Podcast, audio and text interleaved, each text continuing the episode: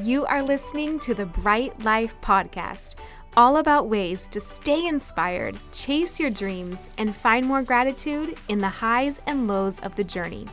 I'm your host, Jessica Johnson. I'm a business owner, a part-time digital nomad, a self-growth junkie, a believer in other big-hearted women, and am all about sharing tips, tricks, lessons learned, and encouragement so we can all live our biggest, brightest lives. You ready? Let's do this. Hi friend, today we have a very special episode around what a bright life can look like without being the version that sometimes we think of where life is bright and shiny and perfect, and that's not what it is at all. A bright life is you using whatever your life is and whatever your circumstances are to bring more light to others and more hope. And sometimes that hope is found in the hardest of times and stories. And I think today's guest is a really beautiful example of that. Her name is Julia Erman. And as you'll hear in the episode, she is a special needs mama. She has had cancer before. She's also an author, an online business owner, and her story weaves together through all of those different aspects of her life. She has so much to share about overcoming adversity, finding strength in hard times, turning challenges into hope and inspiration for others, and even building a business and becoming an author. But I will let her share more about that and wanted to just send her a warm welcome, and I hope you love this episode. Welcome, Julia. Yeah, thank you so much for having me on. I'm really excited. Yes, it's my pleasure. What's so interesting for the viewers to know is this is actually the first time that we have met. Yes. And I'm just sitting here thinking about the name of this podcast, Bright Light, and that's just like what you put off even on camera. Oh. And so I just, I feel really blessed to be in this space of the Bright Light podcast. Thank you. I'm really excited to have you here as well. And I think you emulate it so much. And maybe let's even start there. So catch us up to a little bit, because you've had such a amazing winding life journey in even such a short amount of time, right? So maybe bring us into a little bit of your journey, and then we'll touch on more of it.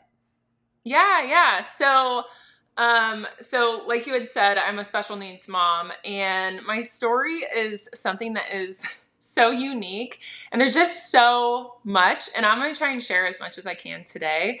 But I kind of was thinking that we would start at this point, in my story. I had found myself as a special needs mom. I had a child who was undiagnosed, who had global brain damage, who was lucky to be alive and had a feeding tube. I was living this crazy life that was nothing like I expected it to be.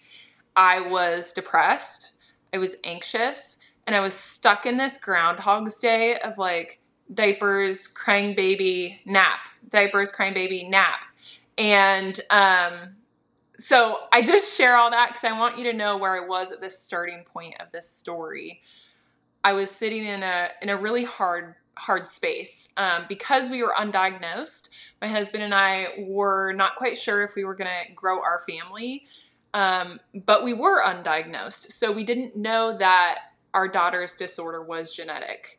At some point in the story, we got pregnant with our second child, and Russell, his name is now Russell. And right after we got pregnant with Russell, can't make up this story, I was diagnosed with cervical cancer.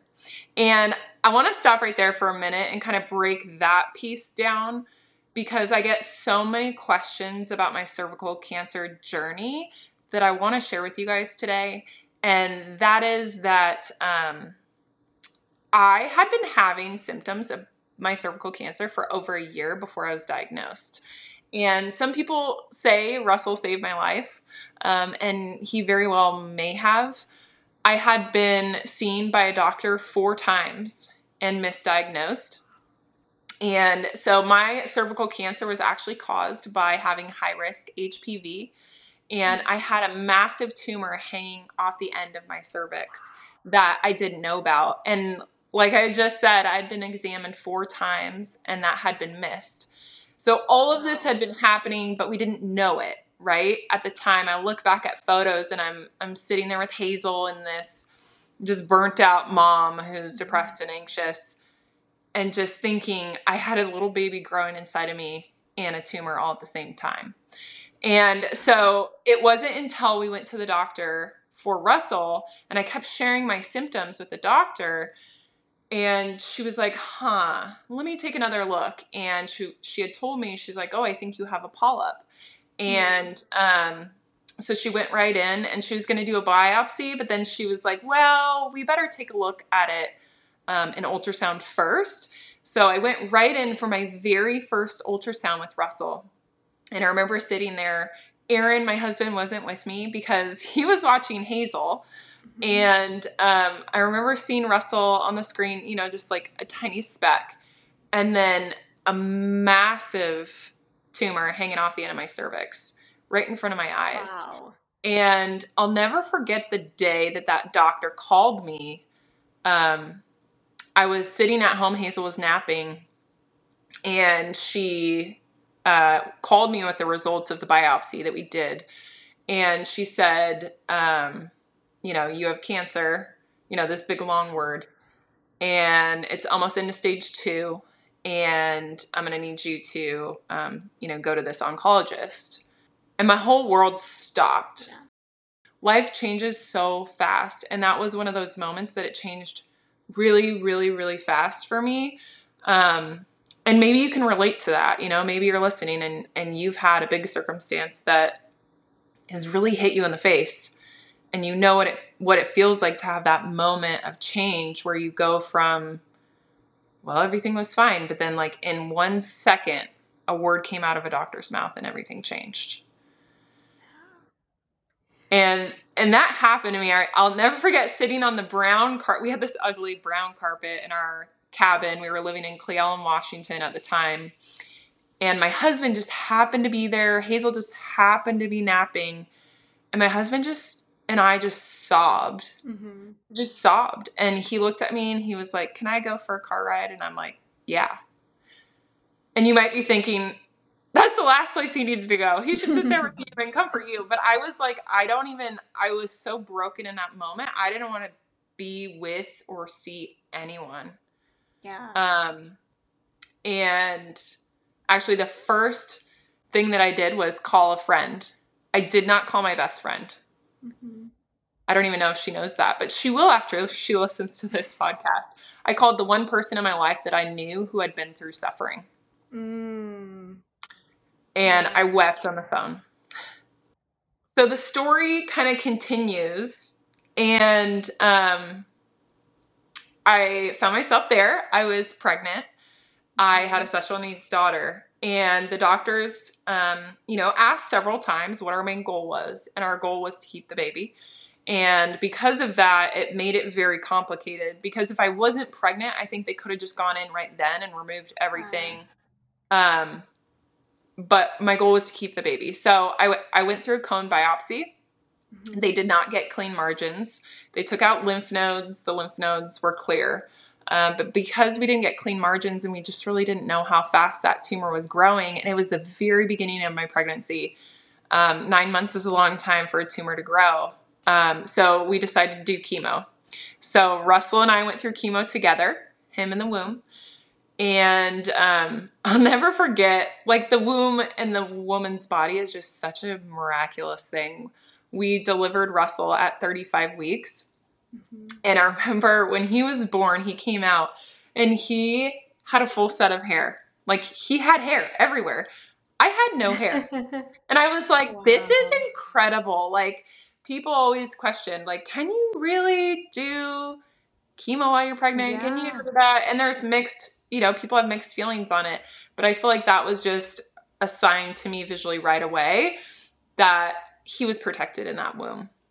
And I love what you said about that too, where, well, a few things. I think one, that you called the person who had experienced suffering and who had been vulnerable about that, because I think it really leads into the rest of your story of you being someone who so openly shares about the things that you've gone through. And mm-hmm. in doing so, maybe showing others that they're not alone, whether they ever reach out or not, but seeing that there is someone else who's faced mm-hmm. in probably parts of what you've faced, right? Because you've faced so much all at once. But then too, even just that, it struck me of what you said of getting so clear on what the biggest kind of mission was, even in that time. And it was saving the baby, because mm-hmm. even there, it almost gave you the clarity of like, these are the decisions we'll make or not. This is what will be mm-hmm. worth it or not. And so I think that's just two really like wise things that you did in the moment that you probably didn't even realize, but that would become your story later and be the story that goes into others as well. Yeah. It's so interesting you point that out, because me walking through chemo, was it hard? Yes. That fourth round of chemo kicked my butt. Mm-hmm. And I had a special needs toddler at home. Okay. Yes. The whole time. And I went through multiple surgeries. It physically was really hard, but emotionally it was probably one of the easier seasons of my mm-hmm. life, because of what you just pointed out. Like, I knew my why. And my why was to bring this baby into this world and to keep him as healthy as possible and to be around for him as a mom, you know. And this little baby that we're talking about, he just turned 3 in June. He's 3.5. Aww. And we'll get to that part of the story here soon. Yeah. But yeah, I think you point out something that is so remarkable, is just really knowing why you're doing what you're doing in a really difficult season. And I think people lose sight of that. I think depression and anxiety grab that so quick. They're like, why? You don't have a reason why to be here. Nobody wants you here anyways. And like, all these lies just start going into your mind, and it's a mental game at that point. And I think for me, that season was kind of an easier, it was really hard, but mentally I just knew. I knew exactly what I needed to do to get to where I was going. You did. Okay, so you are going through chemo. You have your fourth round. And what's the next part of your story then? Yeah, so we had just delivered Russell, 35 weeks via C-section. He was beautiful. He was perfect. And they rolled me right off to a radical hysterectomy. Mm-hmm. My first question when I woke up from that surgery, when I was by myself because my husband was with the baby, was, did you leave my ovaries? So I had a radical hysterectomy, and I fought to leave my ovaries because, you guys, I had so much trauma from not being able to breastfeed my first child because she was in the NICU, and it broke me. And I was like, if I could pick one thing for this kid, 1, I don't want him to be in the NICU, and 2, I want to breastfeed him. I want to be able to bond in that way. And so I woke right up from the surgery and I was like, did they leave my ovaries? and this, it would tell me how severe the cancer was. Like, was it still there? You know, basically. And she was like, yeah, they left your ovaries. So I was excited. They rolled me into a postpartum room, which also made me so ecstatic, because here I was with a 35-week-old baby who could have very well had breathing issues. 35 weeks is kind of the cutoff where they could go to the NICU, they could not, and I really didn't want my baby in the NICU. I really didn't want to be separated from him. So miraculously roll into postpartum with my husband, my brand new baby. Life is complete. And I just really felt like this closing chapter to a really, really hard suffering season. And it was the next day that I looked at Russell and his lips turned blue. And I didn't tell anybody because I knew that was the first thing that happened with Hazel. Is she started having seizures and she started going apneic, not breathing. And it took me a matter of minutes, maybe less than an hour even. And I told my husband, because he had started to notice something too. And I was like, yeah, his lips turned blue. And if you're a mom who's watching and you've ever been separated from your baby, you know why I said what I just said, in that I did not tell anyone, because the last thing I wanted was to be separated from this baby. And I knew he was going in the NICU. And don't forget, I just had a radical hysterectomy. Massive, massive surgery while pregnant, right? And you're so vascular. Like, people die in the surgery that I had. And so they took him up to the NICU. And the next thing I really want to point out was that season. It was like, oh, suffering's over. We can breathe. I'm pretty sure I'm cancer-free. They left my ovaries. I can breastfeed my kid. We now have a typically developing kid. All we wanted was a kid we could teach to play baseball and get an A on his math paper and go to college and have a girlfriend and buy a farmhouse like we did. Mm-hmm. And that was all that we wanted. And all of that removed in a matter of seconds, because not only did we know by his lips turning blue that he also had the same disorder that Hazel's was, that it was genetic, but my womb was also gone. Mm. We were not having any more kids. And that entered us into, I think, one of the hardest seasons in our life and in our marriage. Mm-hmm. Because it was like, you get this one hit of like, boom, you have a special needs kid who's barely alive. And, mm-hmm. and then boom, you have cancer. And then boom, here's another one. Oh, and amongst all of that, my mom passed away too. There's just so much. Mm-hmm. And it took us a while mm-hmm. to get to a place where we could experience joy again.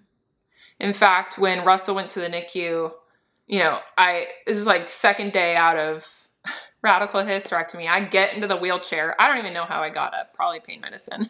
Mm-hmm. And I'm like wheeling up to the NICU there in downtown Seattle. And, you know, I sat by his side. I attempted to breastfeed him, all the things.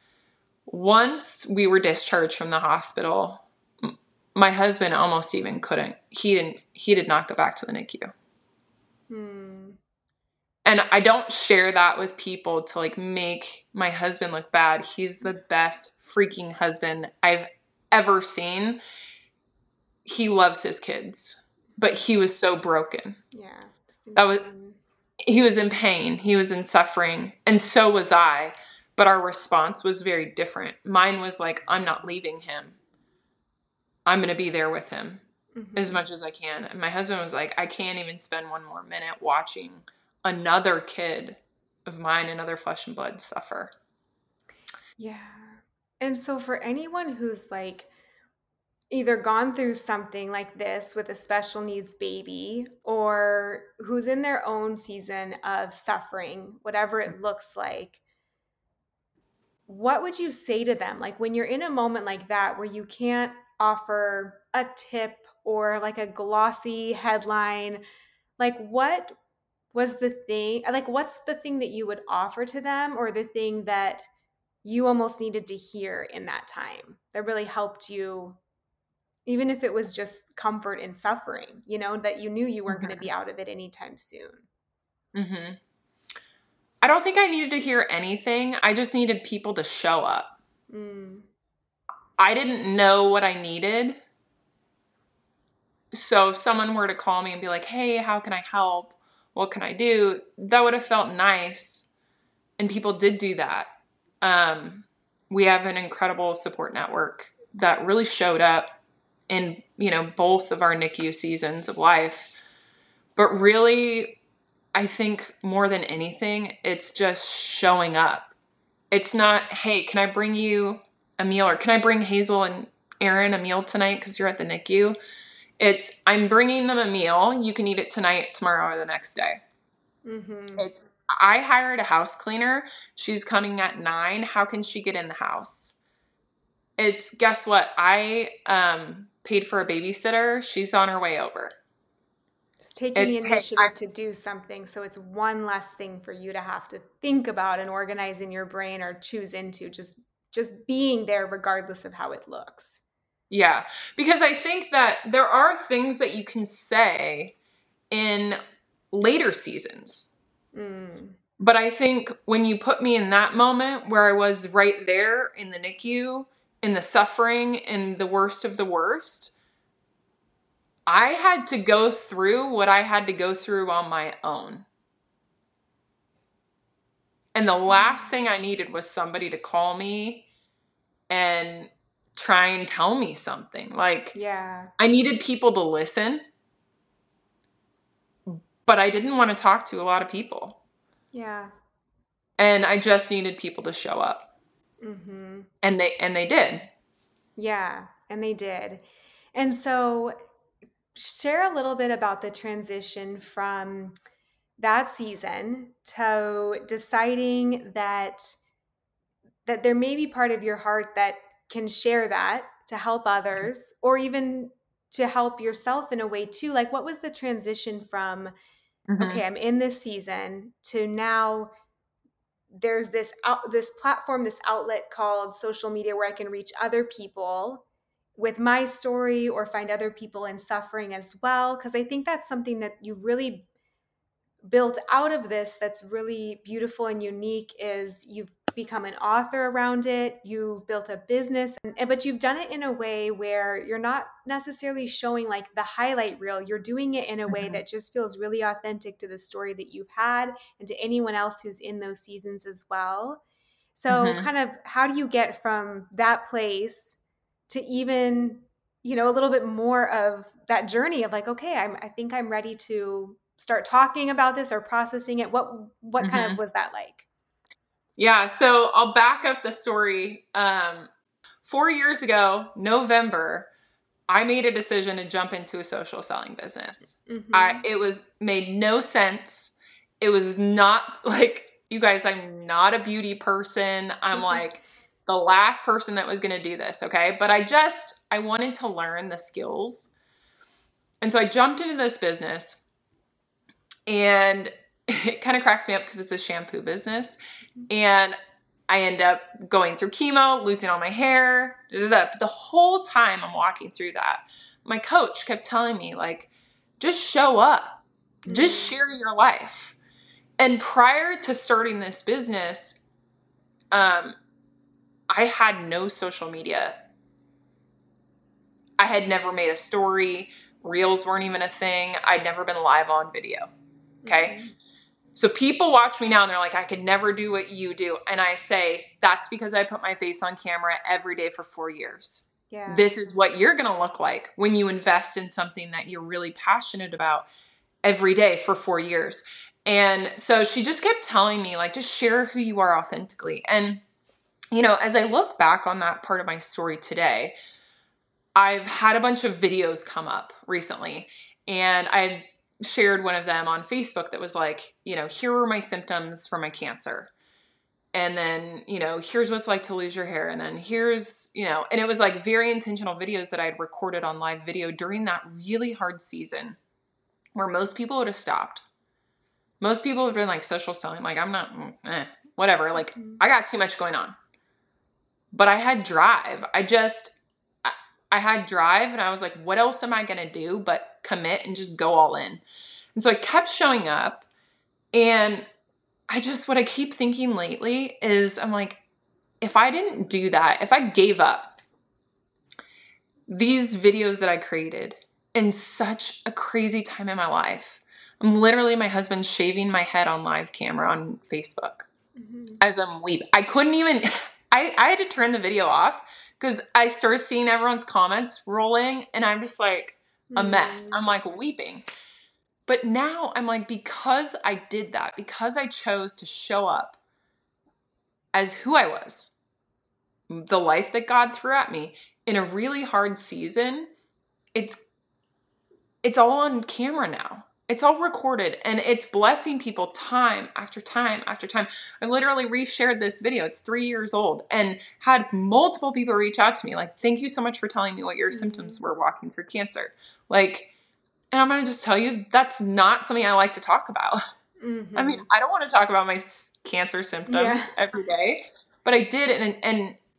And social media is the platform that is being used to help people through that.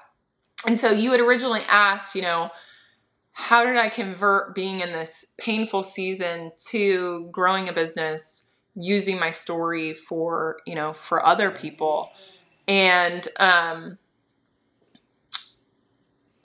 can confidently tell you, every single day for 4 years, I have put my face on camera, except right after Russell was born. Mm. Russell was born, and I felt like I'd shared that with people. I'd shared the highlight, like, yay, Russell's born. He's typically developing. He's amazing. And then he wasn't. And I had so many people so involved with my life on social media. I didn't want to disappoint them. Mm. I knew how disappointed I was that, you know, that he was sick. Mm-hmm. And I think it took me 2 days. And then I was like, you know, I have a calling to share this journey. And I think as I moved forward and moved into the movement, the Hazelnut Movement, which we'll talk about a little bit, mm-hmm. It all just came from walking through grief and suffering, which takes time. It really takes time. And I will tell you that I used my social media platform to help me walk through grief and suffering. And that's why it grew, because I shared with the world what was really hard, what really sucks, mm-hmm. and where I was actually at today, while I watched everybody else on my team show up and share their highlight reel. Mm-hmm. Because I knew that I wasn't somebody who could do that. I can't, it's literally not in my bones to do that. Mm-hmm. And out of that, just one step at a time, you know, slowly began to grow this movement that's, I mean, way bigger than I had ever imagined, and continuing to grow every single day. Mm-hmm.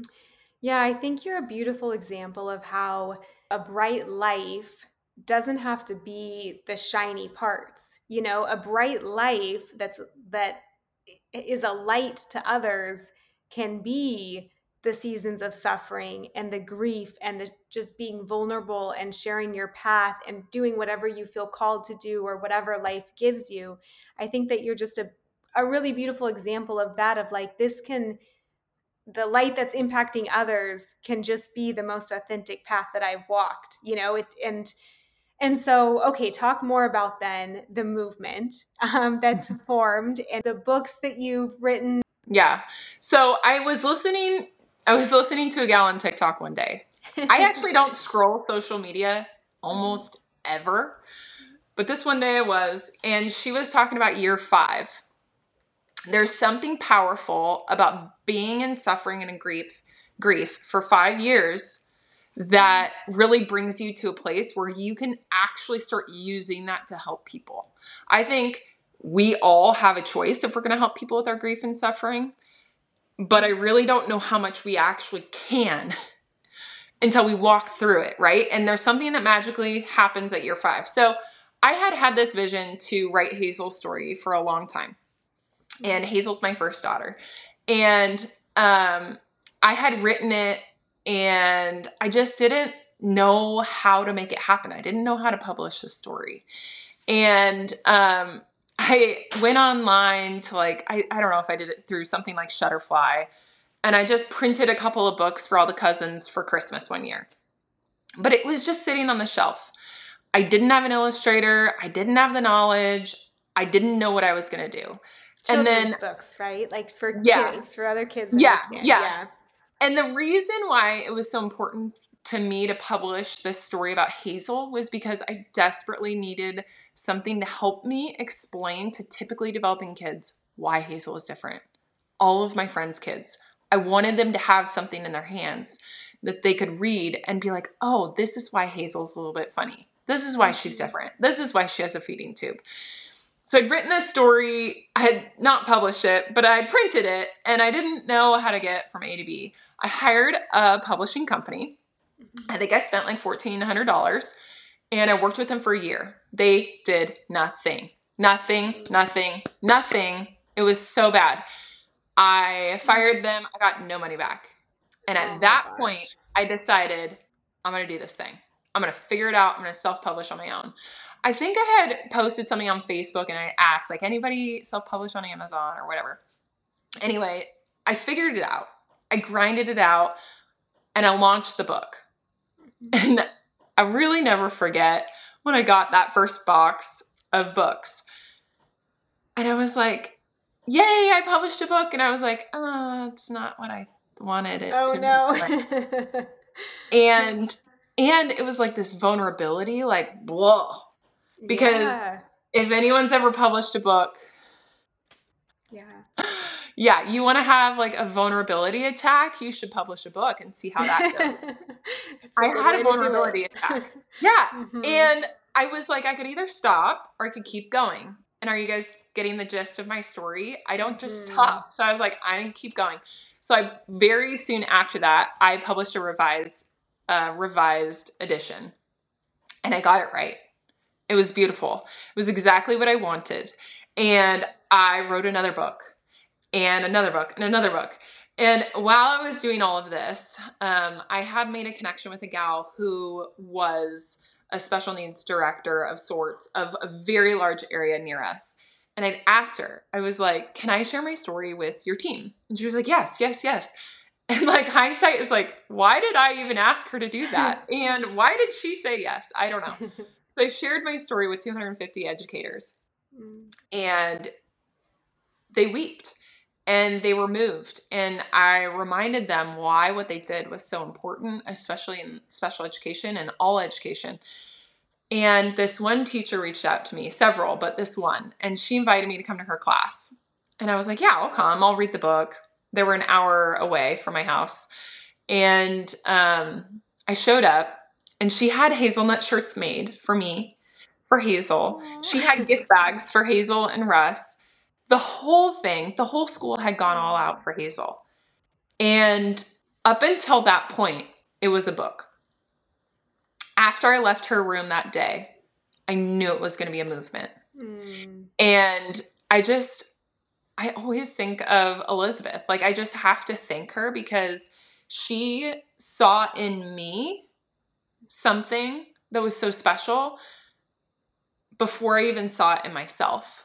And I think that a lot of times, like, we have an opportunity as friends, as sisters, as colleagues to call greatness out of other people.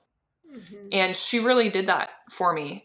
And it was right around that time that I decided I was going to start doing TikTok, which I was very hesitant. I'm like, I'm not going on TikTok. The videos are trashy. I hate TikTok. This whole thing. And a bunch of my gals that I do my business with were going on. So I was like, I'm just going to do it. I'm going to go all in.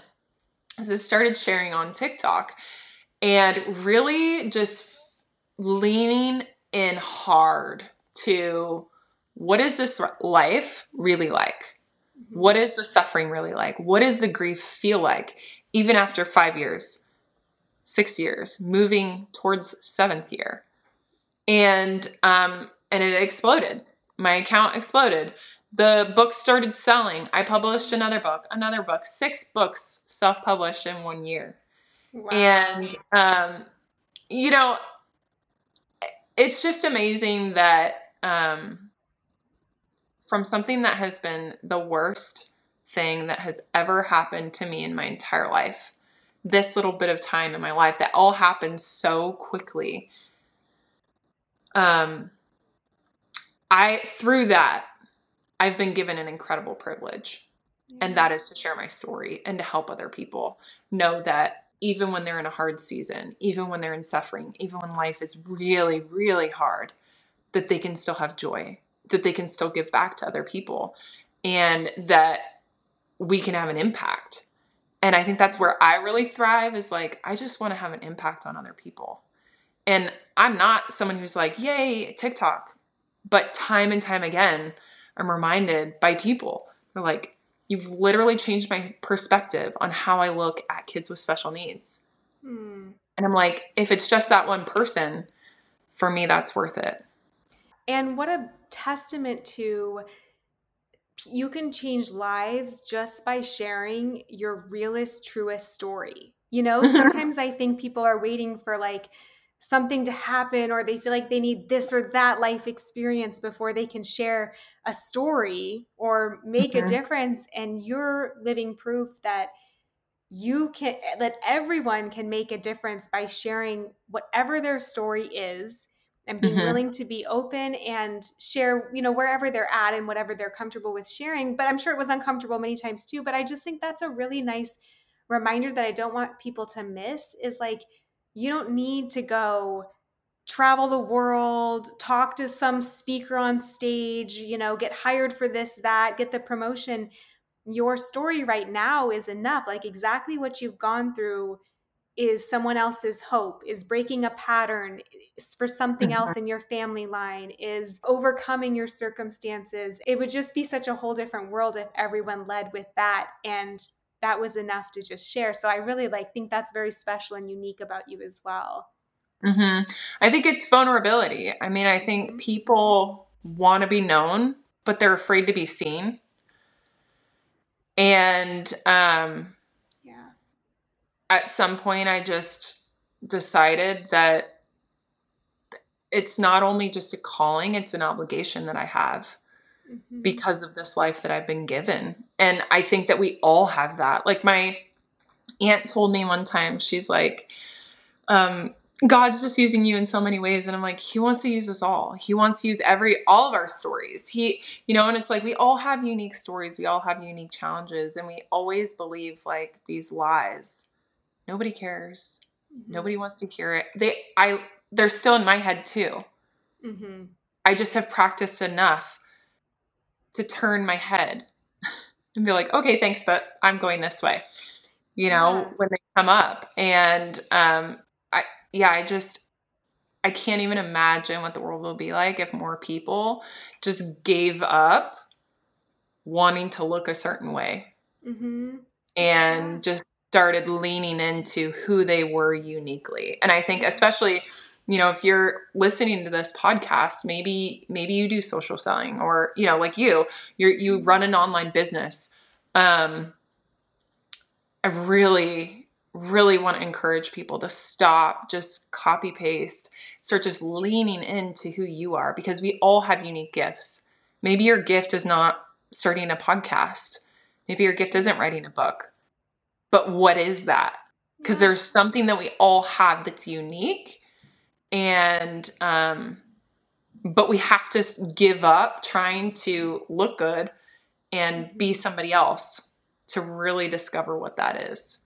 And it's like that missing puzzle piece, like the way that you, the listener, is thinking of doing something that maybe looks different from how everyone else has done it. That is there for a reason. Like there's someone who needs to hear it in the way you want to create it, or that's on your heart to share it. So it's like, use that as a superpower. The fact that no one's done it that way, or that you see things a little differently. Like, and for anyone who's thinking, as you kind of referenced earlier, oh my gosh, I do have this dream, but I haven't shown my face on social media, or I'm scared to start the business, or is it the thinking of others, as you mentioned, that gets you out of that? Is it like forgetting about yourself a little bit and thinking about who you're impacting? Or is it also partly kind of that belief in yourself and your own, like leaning into your own unique personality? What kind of piece of advice would you offer around that for someone who wants to do it but is nervous? What should they think about instead? How should they reframe the thoughts they're having about it right now? They should go read Mel Robbins' book, 5, 4, 3, 2, 1. Now, order it on Amazon, Audible, whatever. Because that's what it looks like. It's not, I need to just change everything and I need to like there's no checklist. It's here's what I'm going to do today. I'm going to do a live video, a reel, or sharing story, you know, whatever you're going to do. And then your mind's going to tell you not to do it. Predictable. Okay. Your mind's going to say, oh, people don't care. Don't do it. And you go 5, 4, 3, 2, 1, go. And you do it anyways. And it's a muscle memory thing. I think that's why I've done it every day. So I have the muscle memory. It's like working out. It gets easier. Yeah. I have never seen somebody show up every single day for themselves in their business and then give up. Yeah. It's the people that show up here and there, sprinkles, and then they give up. They're like, well, I have no results. Well, you have to be consistent. Consistency wins every single time. Mm-hmm. Whether it's any aspect of building a business, that's just my personal belief. Yeah. Yeah. I heard someone recently say it as makes sense. So for her, when people come and say, oh, well, I've shown up a little bit here or there, but then I get scared and I go away, but I don't get the results like that I'm looking for. And for her, she's just started replacing, oh, I wonder why that could be, with like, makes sense. Like, makes sense if you're showing up here and there and not getting the results, that makes sense. If you show up every single day for 4 years and it gets easier, that also makes sense. So it's kind of looking at, whatever situation that you're in with business or growth or anything like that. And if you're wanting a different result, is there part of it that makes sense based on the actions you've taken, knowing that, there's growth and growing pains and everything, but I think it's kind of a nice, real, refreshing perspective of just like, oh, okay, does this make sense in my life or whatever, Mm-hmm. Yeah. And, how much time are you giving it? How much creative energy are you giving it? So what's next, would you say, for the movement? Yeah. So the next really big thing that I am jumping into is running all school assemblies. And I've done a few, and they just literally spark my fire so much. And so the next season of the Hazelnut Movement, you're going to see more school assemblies. You're going to see more public speaking.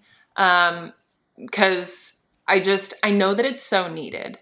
And I know that these are conversations. The whole premise behind our movement, the Hazelnut Movement, is to share stories, encourage questions, and inspire compassion for the special needs and disability community. That's exactly what we do, and that's exactly what kids need, because nobody wants to have the conversation. Everyone's afraid what to say. They're like, shh, don't ask that. Don't ask him about his wheelchair. Don't ask her why she doesn't talk, and I just am kind of like, I've been given an incredible privilege. Why not me? Why not me answering these questions for people? Yeah. So you'll see, the school assemblies start to grow.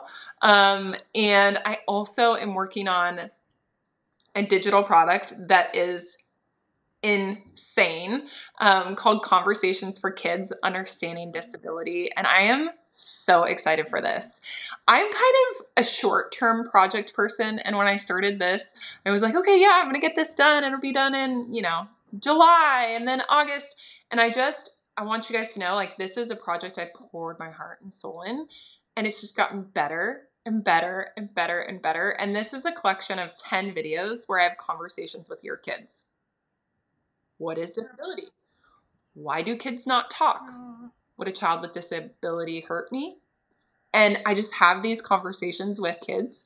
And there's a million other resources that are going to be involved in this digital product, a community, all sorts of things. So that's really the other piece that I'm really pouring into right now, because I know that it's so needed.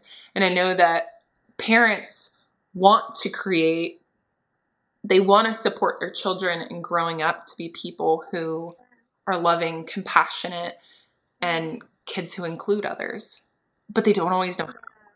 And I just really started to see that as a problem as I was walking through and really growing my TikTok and listening to my followers. Like, what do they really want from me? What do they need? And I just really began to see that this was that unique thing that I was being called to. Yeah, for parents and for kids, because how many little kids, like in schools, like you mentioned, they want to be friends, they're curious and with the best intentions, but it's almost like there's no resource out there that helps them understand, that makes it, like, you can ask these questions. So I love that. So where can people get in touch and to follow along and learn more and even support it themselves? The primary place that I tell people to be in contact is on Instagram. So my Instagram handle is ErmanJulia, ErmanJulia. But you can also find me on Facebook or TikTok. And I'm sure you'll post, links below the podcast as well. Thank you so much, Julia. I got so much out of this, and I know our listeners will feel the same. Thank you so much for sharing. Thank you so much for having me on. Thank you so much for listening in. If you love this episode, I have two things you are going to love. One is a free copywriter training full of 5 steps to build a profitable copywriting business as your own boss, no matter how much experience you're starting with. Copywriting is what took me from a 9-to-5 to freedom as my own boss to travel, choose my schedule, replace my corporate income, and have time to work on creative projects like this podcast. And I'd love to give other women the same opportunity.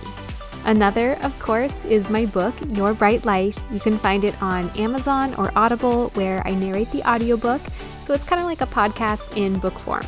All of these things are in the podcast show notes. Thank you again for listening. I appreciate you and your review so much, and I'll see you back here next Thursday.